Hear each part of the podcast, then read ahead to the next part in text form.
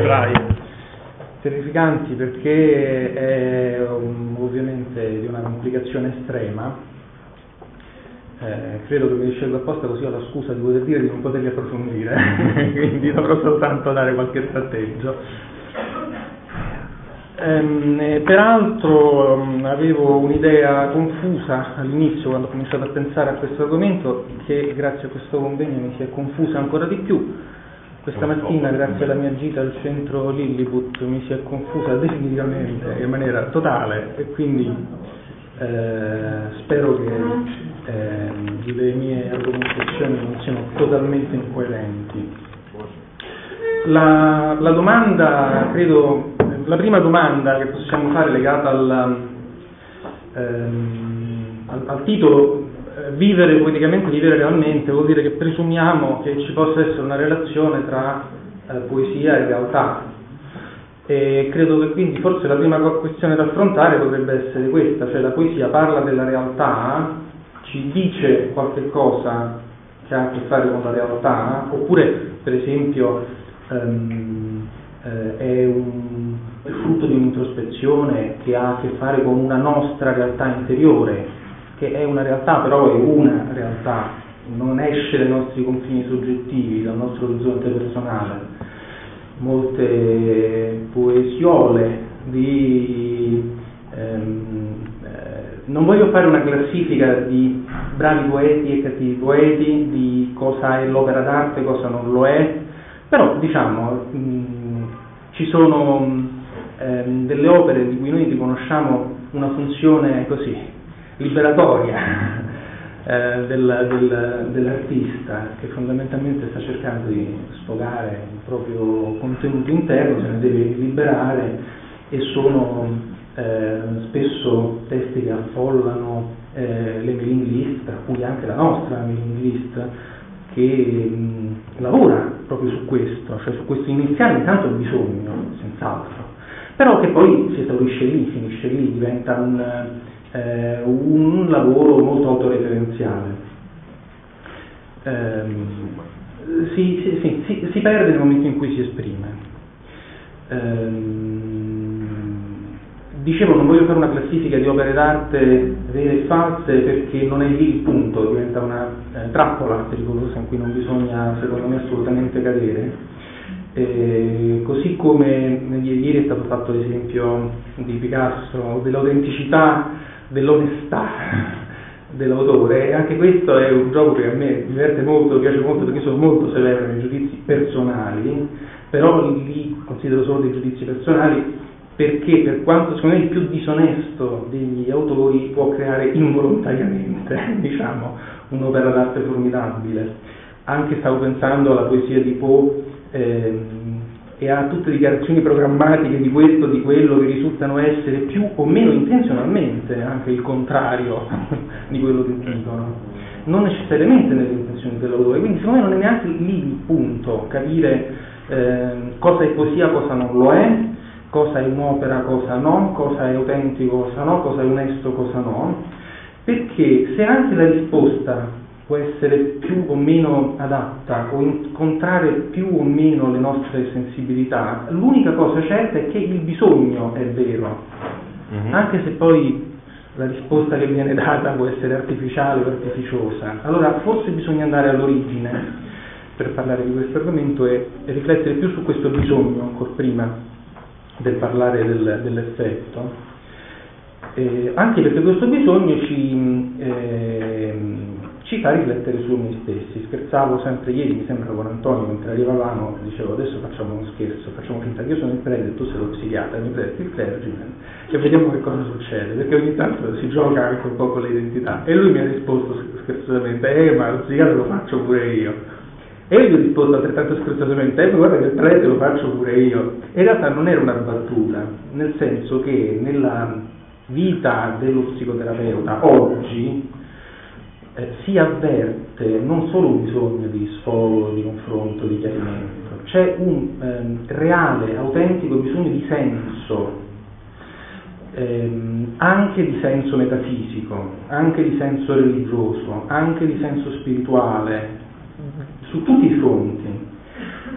E spesso avvicinarsi a questo senso con la mera tecnica poi non, non serve. Io credo che dalla, forse dall'amicizia anche con Antonio quello che ho imparato è un avvicinamento all'altro non con la tecnica ma con l'amore, che è capace di leggere le, le cose così come sono, anzi forse di tornare alle cose, come diceva Jasper, dalle cose alle cose. E quindi in questo senso è abbastanza trasversale il bisogno che abbiamo, forse oggi, di recuperare una dimensione che contemporaneamente è relazionale, è simbolica, è esperienziale ed è anche poetica ed è tutto insieme perché tutto forse un po' è la stessa cosa. Allora chiederci, ehm, parafrasando sempre il titolo del primo convegno a che serve la letteratura, a che cosa serve la poesia? In fondo forse rispondere a questa domanda significa rispondere a che cos'è il senso della vita. allora, eh, diciamo, eh, non si può rispondere, però è una domanda che punta a quello in qualche modo. Um, in questo discorso la cosa um, che mi ha colpito mentre riflettevo su questo argomento era um, che l'elemento fragile del rapporto poesia-realtà, eh, nonostante noi continuiamo a interrogarci da un bel po' di tempo su che cosa è l'arte, cosa è la letteratura, cosa è la poesia, non è la poesia, il punto fragile è la realtà, nel senso che nell'ultimo secolo, secolo e mezzo, eh, la realtà è stata gradualmente e sistematicamente spogliata di tutta una serie di connotazioni che le appartenevano da sempre. Pensiamo al periodo pre-galileiano. A che cosa credevamo? Che cos'era quello che credevamo? Era quello che vedevamo, quello che percepivamo, quello che pensavamo e anche quello che ci giungeva attraverso una serie di conoscenze di tipo tradizionali, ieri si era parlato anche di tradizione, dei proverbi, sì. per esempio. Allora, ehm, quando vengono fatti bestiari medievali con animali fantastici e noi conosciamo questi animali come animali fantastici, per loro non erano animali fantastici, è quella nostra un'attribuzione di un'opera semifantastica, un po' stravagante, perché per loro era un trattato scientifico svolto con crismi che non sono quelli scientifici, ma era vero, quello che veniva detto, raccontato e tramandato era vero ed era inoppugnabile, ed era mm, vale dall'ipse dixit di, di Aristotele fino a qualunque altra cosa mm, più o meno apparentemente fantastica o bizzarra dei tempi nostri.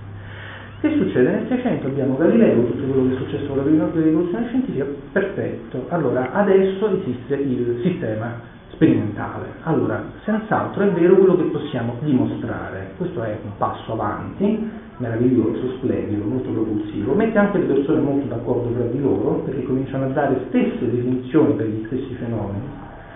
E fin qui, secondo me, ancora va tutto bene, perché non è qui il punto che poi crea il problema, perché è solo da 100-150 anni al massimo, 100 scarsi, che abbiamo cambiato mentalità ed è la nostra è diventata un'aberrazione di questo precedente, per cui non solo semplicemente crediamo che sia vero quello che è dimostrabile, ma crediamo che sia falso tutto quello che non è dimostrabile. E questa è una quartazione del nostro orizzonte spaventosa perché lascia nel, nel, nel, nostro campo di osservazione solo quello che già c'è. E l'unico modo che abbiamo per esplorarlo ulteriormente è procedere attraverso il sistema che già conosciamo, che è il sistema fondamentalmente di indagine logico-razionale, che però sempre negli ultimi 60 anni non è più soltanto la logica, ma è sostanzialmente la logica della statistica, cioè della probabilità.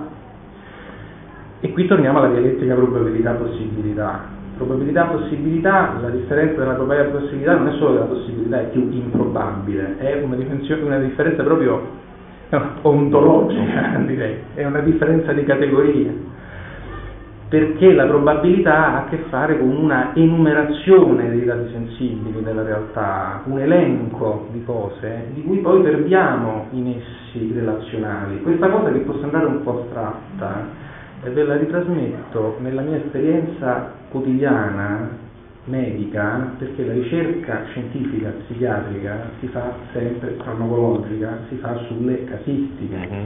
Le casistiche significa mille persone devono avere la stessa cosa, senza quello non sappiamo se il farmaco funziona oppure no. Allora quando mille persone, 999 rispondono nello stesso modo lo sappiamo, ma dobbiamo partire dal presupposto che abbiamo mille persone uguali. Allora la nostra realtà diventa maneggiabile nel momento in cui è omologabile. Ogni principio di complessità ce la fa un po' sfuggire di mano. Allora abbiamo eh, sviluppato una scarsissima tolleranza mm. alla complessità. Tutto deve essere estremamente semplificato. Inoltre, mh, mm, noi procediamo naturalmente per semplificazioni ed è anche questa è una cosa che è giusta, perché eh, il nostro cervello ragiona per, lavora per semplificazioni, semplifica la realtà in continuazione. In questo momento noi siamo tutti più o meno svegli, diciamo, mi auguro mediamente, però nel nostro campo di coscienza in ognuno c'è qualche cosa che non coincide perfettamente con quello che c'è nel campo di coscienza della persona che gli sta seduta accanto. Mentre ascoltavo la relazione del professor Radolfi, a un certo punto, ehm, seguendo il suo ragionamento, mi sono per un attimo perso e ho cominciato a pensare a quello che stavo per dire cioè a questo fatto, e proprio in quel momento un camion fuori ha strombattato in maniera molto intrusiva, che mi ha dato un po' fastidio. E eh, io non credo che il professore si sia reso conto in quel momento del camion, io ne avevo una percezione totale, eh, perché ha attirato la mia attenzione, e però nell'uditorio qualcuno di più, qualcuno di meno, ma il dato sensoriale era identico per tutti e il nostro orecchio funziona più o meno nella stessa maniera per tutti, chi più, chi meno. Quindi noi nel nostro rapporto con la realtà operiamo delle semplificazioni perché se dovessimo considerare tutto, la nostra testa non ce la fa a tenere tutto quanto, tutto il brusio, le luci, i rumori, le cose, le cose che stiamo pensando, tutto quello che è presente nella nostra coscienza, nella nostra esperienza. Quindi semplifichiamo, questa è una virtù.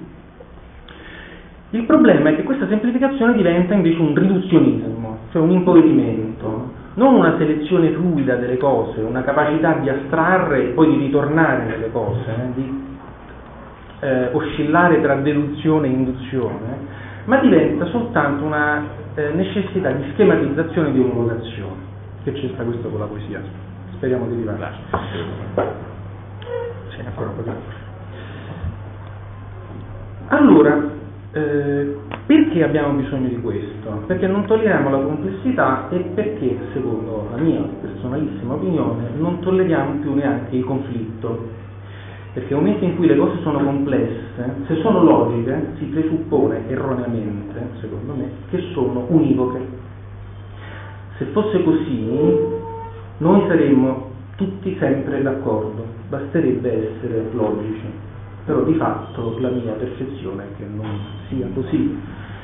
Le esperienze più brutali dell'umanità, detto dall'elevismo, sono legate a sistemi di una logicità impeccabile. Dice Chesterton, che comincio adesso a citare a sproposito, Chesterton, che ringrazio Andrea di avermi fatto conoscere perché a lui che lo devo me ne sono innamorato, quindi correggimi una delle cose che dice Chesterton, che non è un psichiatra ma è un letterato, dice l'uomo non si ammala quando perde la ragione, si ammala quando ragiona troppo. E questa è una definizione splendida della paranoia che io farò la settimana prossima ai miei studenti perché faranno la paranoia, li porterò a Chesterton anziché una psichiatra, perché la paranoia è esattamente questo, il ragionamento paranoico è impeccabile il paranoico. Il paranoico è la, diciamo grossolanamente la mania di persecuzione, no? Non ci sono allucinazioni, non ci sono disturbi di coscienza, è una persona che semplicemente piano piano comincia a pensare che la realtà converga malevolmente verso di lui e lo dimostra attraverso una serie di ragionamenti che sono assolutamente impeccabili. Infatti quello che dico agli studenti, li interrogo sempre sul delirio perché è divertente poi per far imparare una cosa a una persona ci, ci, fai, ci fai battere la testa per mezz'ora, poi se la ricorda, no? E quindi anziché spiegargli subito la cosa, li tengo mezz'ora lì in sospeso e gli dico, ma allora come stanca a dire devono delirare?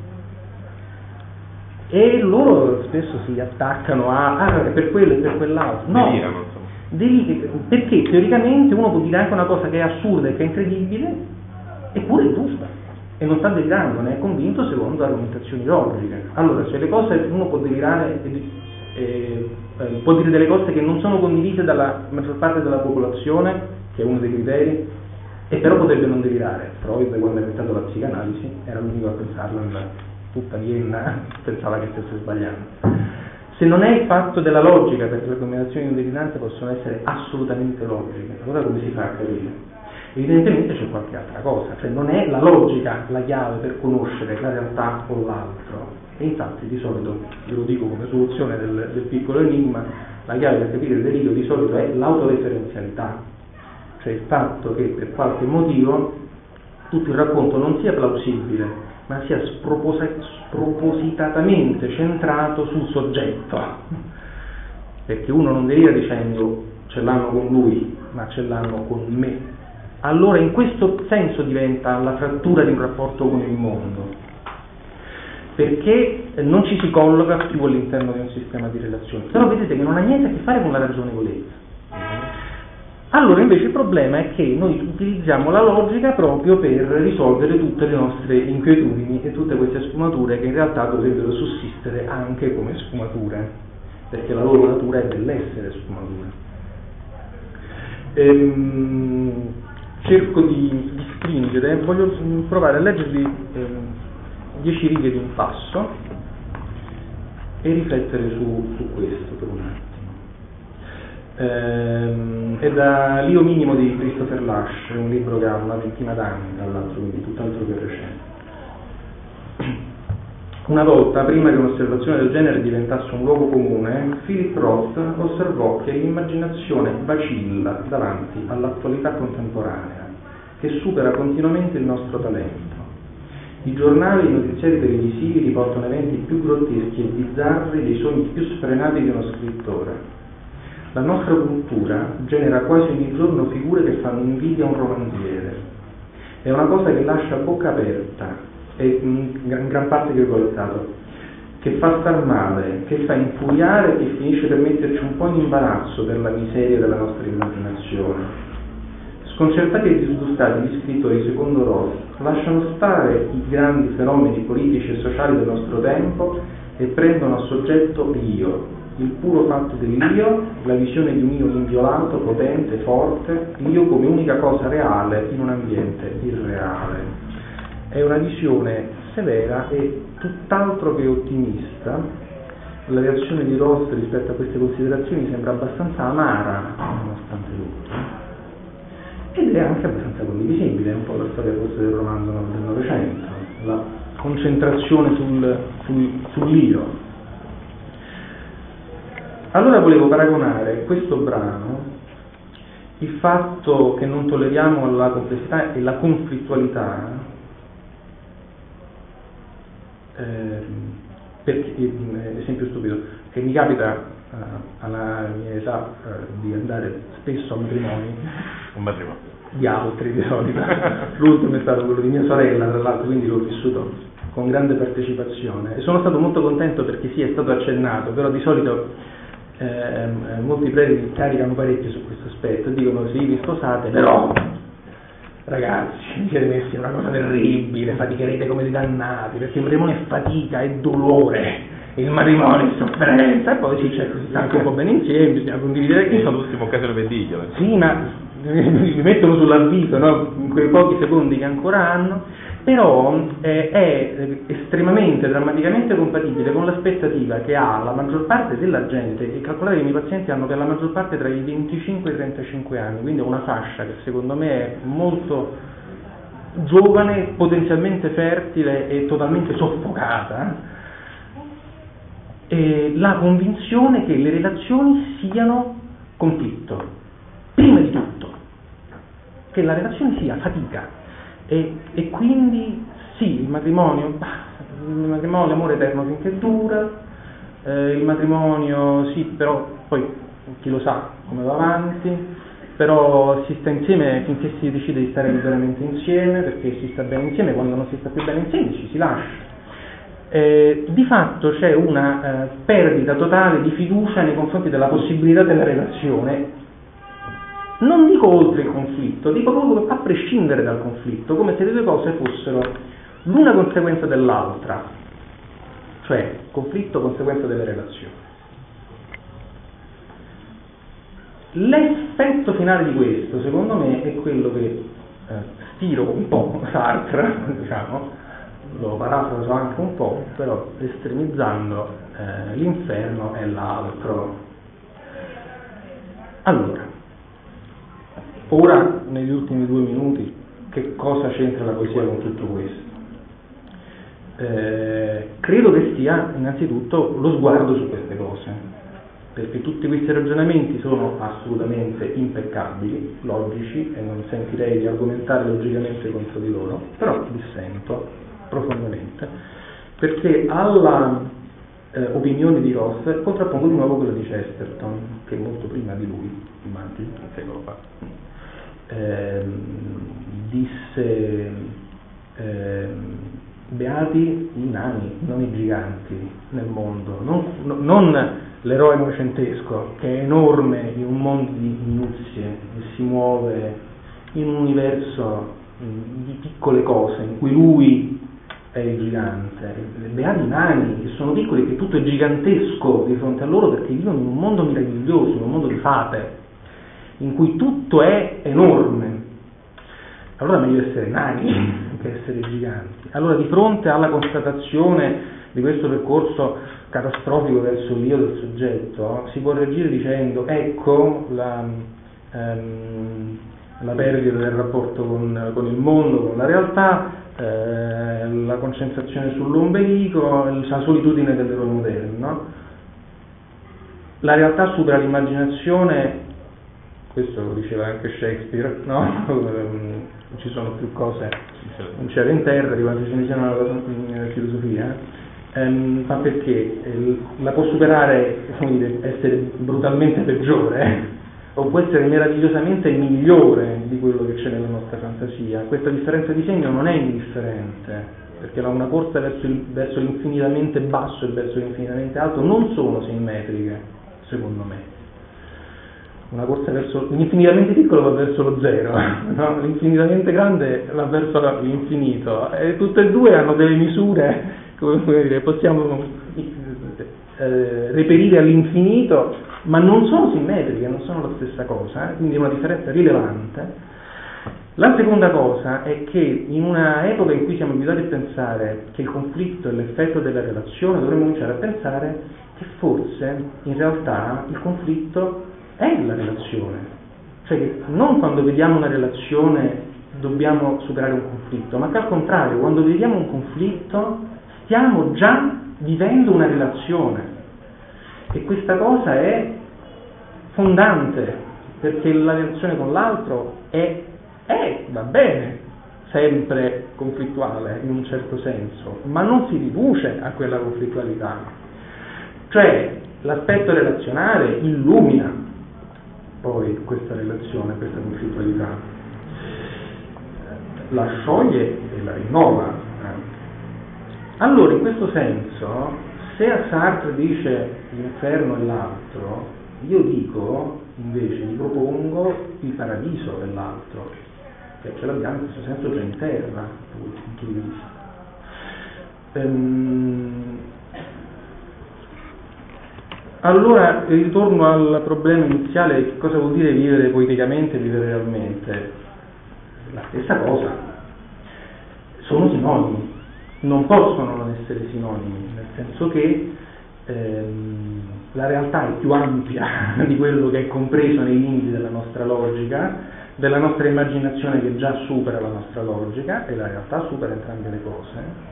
L'unico modo che abbiamo per metterci in relazione con questa realtà è un modo poetico, cioè un modo aperto alla complessità, anche a una inquietudine, quando c'è,